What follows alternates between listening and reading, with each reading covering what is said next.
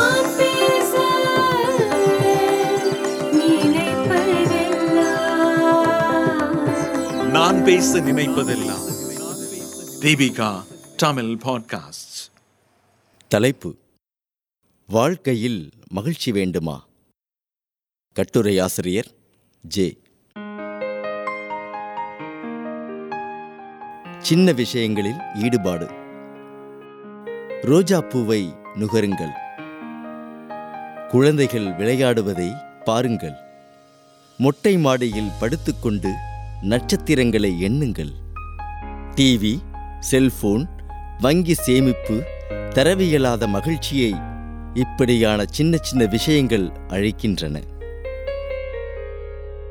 யாருடனும் உங்களை ஒப்பிடாதீர்கள். முதல் படியிலிருந்து அடுத்தடுத்த படிகளுக்கு நீங்கள் ஏறினீர்களா?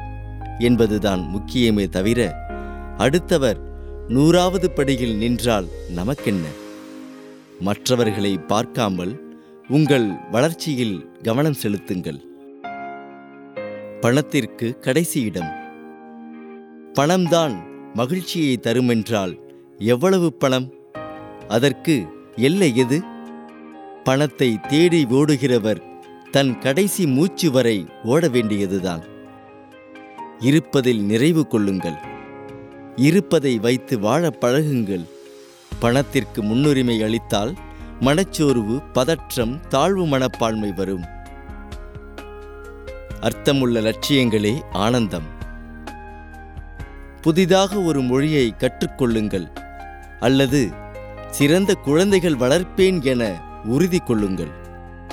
பலருக்கு இப்படியான அர்த்தமுள்ள விஷயங்களில் நாட்டம் இருப்பதில்லை டிவி பார்ப்பது செல்போனில் நேரம் செலவிடுவது என வாழ்வை வீணடிப்பார்கள். வலுவான கனவுகளோ துடிப்பான இலக்கோ இல்லாதவர்களிடம் மகிழ்ச்சி தங்காது. மனிதர் என்றால் வாழ்வதற்கு ஓர் அர்த்தமிருக்க வேண்டும் மறக்காதீர். வேலையில் துடிப்பு காட்டுங்கள். எந்திரத்தனமாக வேலை செய்வது பலரது பழக்கம். அப்படியில்லாமல் வேலையையும் வாழ்க்கையைப் போல நேசிப்பவர்களுக்கு மகிழ்ச்சி என்ற வரம் கிடைக்கும். புதுமையை புகுத்துதல் பிறருக்கு உதவுதல் முன்னேற வழி சொல்லுதல் வேலையில் கூடுதல் பொறுப்புகளை எடுத்துக்கொள்ளுதல் போன்ற விஷயங்கள் எப்போதும் உங்களை புத்துணர்வுடன் வைக்கும் உங்களை பலரும் விரும்புவர். அதுதான் மகிழ்ச்சி.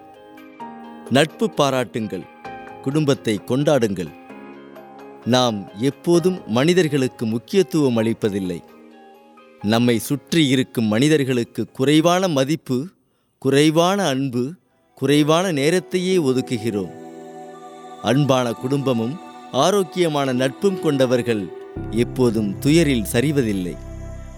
கணக்கிற்காக நிறைய நண்பர்களையும் ஏகப்பட்ட உறவுகளையும் வைத்துக் கொள்வதில் அர்த்தமில்லை. புரிதலும் அக்கறையும் கொண்ட ஒரு சிலர் அவர்களே உங்கள் மகிழ்ச்சியின் தூண்கள். புன்னகையை பரிசலியுங்கள் இது சாதாரணமான விஷயமாக தெரியும். ஆனால் இதனால் உண்டாகும் பலன் மிக பெரிது. மகிழ்ச்சியான மனிதர்கள் வாய்ப்புகளை சாத்தியக்கூறுகளை வெற்றிகளை பார்ப்பார்கள்.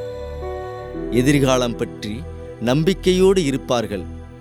மனம் நேர்மறை சிந்தனைகளால் இருக்கும்போது புன்னகையை உங்கள் முகத்தை விட்டு நீங்காதிருக்கும். நன்றியோடு இருங்கள்.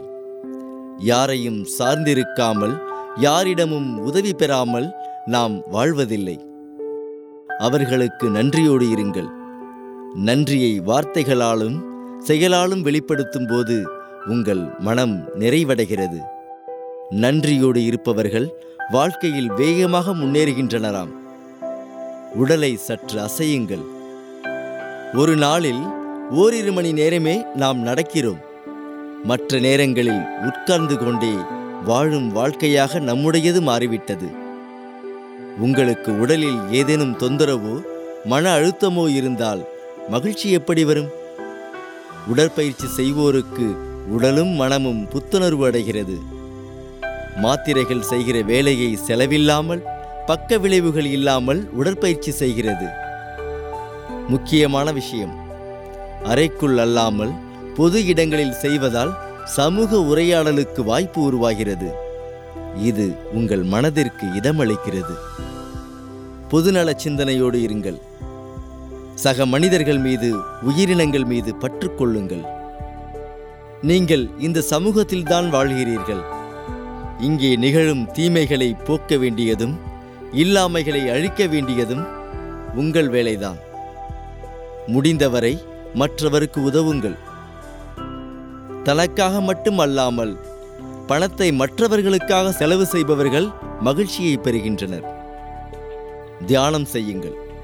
வாழ்வென்பது நல்லதும் கெட்டதுமான மாற்றங்களுக்குட்பட்டது. இதை புரிந்து கொண்டு நிகழ்கிற எல்லாவற்றையும் மனச்சமநிலையோடு அணுக வேண்டியது அவசியம். ஆனால் யாராலும் சாதாரணமாக அது முடிவதில்லை. மகிழ்ச்சியில் கூத்தாடுவதும் கோபத்தில் கொந்தளிப்பதும் துயரத்தில் துவண்டு போவதுமாக அதீத உணர்ச்சிகளால் நாம் அலைகழிக்கப்படுகிறோம். நமது சீர்கேடுகளுக்கு அதுவே காரணமாகிறது. எல்லாவற்றையும் இரண்டடி விலகி நின்று பார்ப்பதற்கு நாம் பழக வேண்டும். அந்த பயிற்சியை தியானம் உங்களுக்கு அளிக்கும். தினமும் ஒரு பத்து நிமிடமேலும் தியானத்தில் ஈடுபடத் தொடங்குங்கள். அது ஒரு பிரார்த்தனையாக அல்லாமல் கவனக்குவிப்பாக செய்யுங்கள். படிப்படியாக நேரத்தை கூட்டி தினமும் ஒரு மணி நேரம் பயிற்சியில் ஈடுபட வேண்டியது அவசியம். அது சொந்த மனதை மட்டுமல்லாமல் குடும்பத்தையும் சமூகத்தையும் சுற்றுச்சூழலையும் தூய்மைப்படுத்தும் மருந்தாகிறது. நன்றி.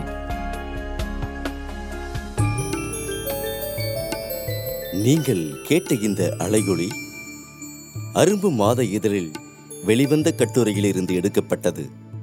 வாங்கி படிப்பீர் அரும்பு மாத இதழ்.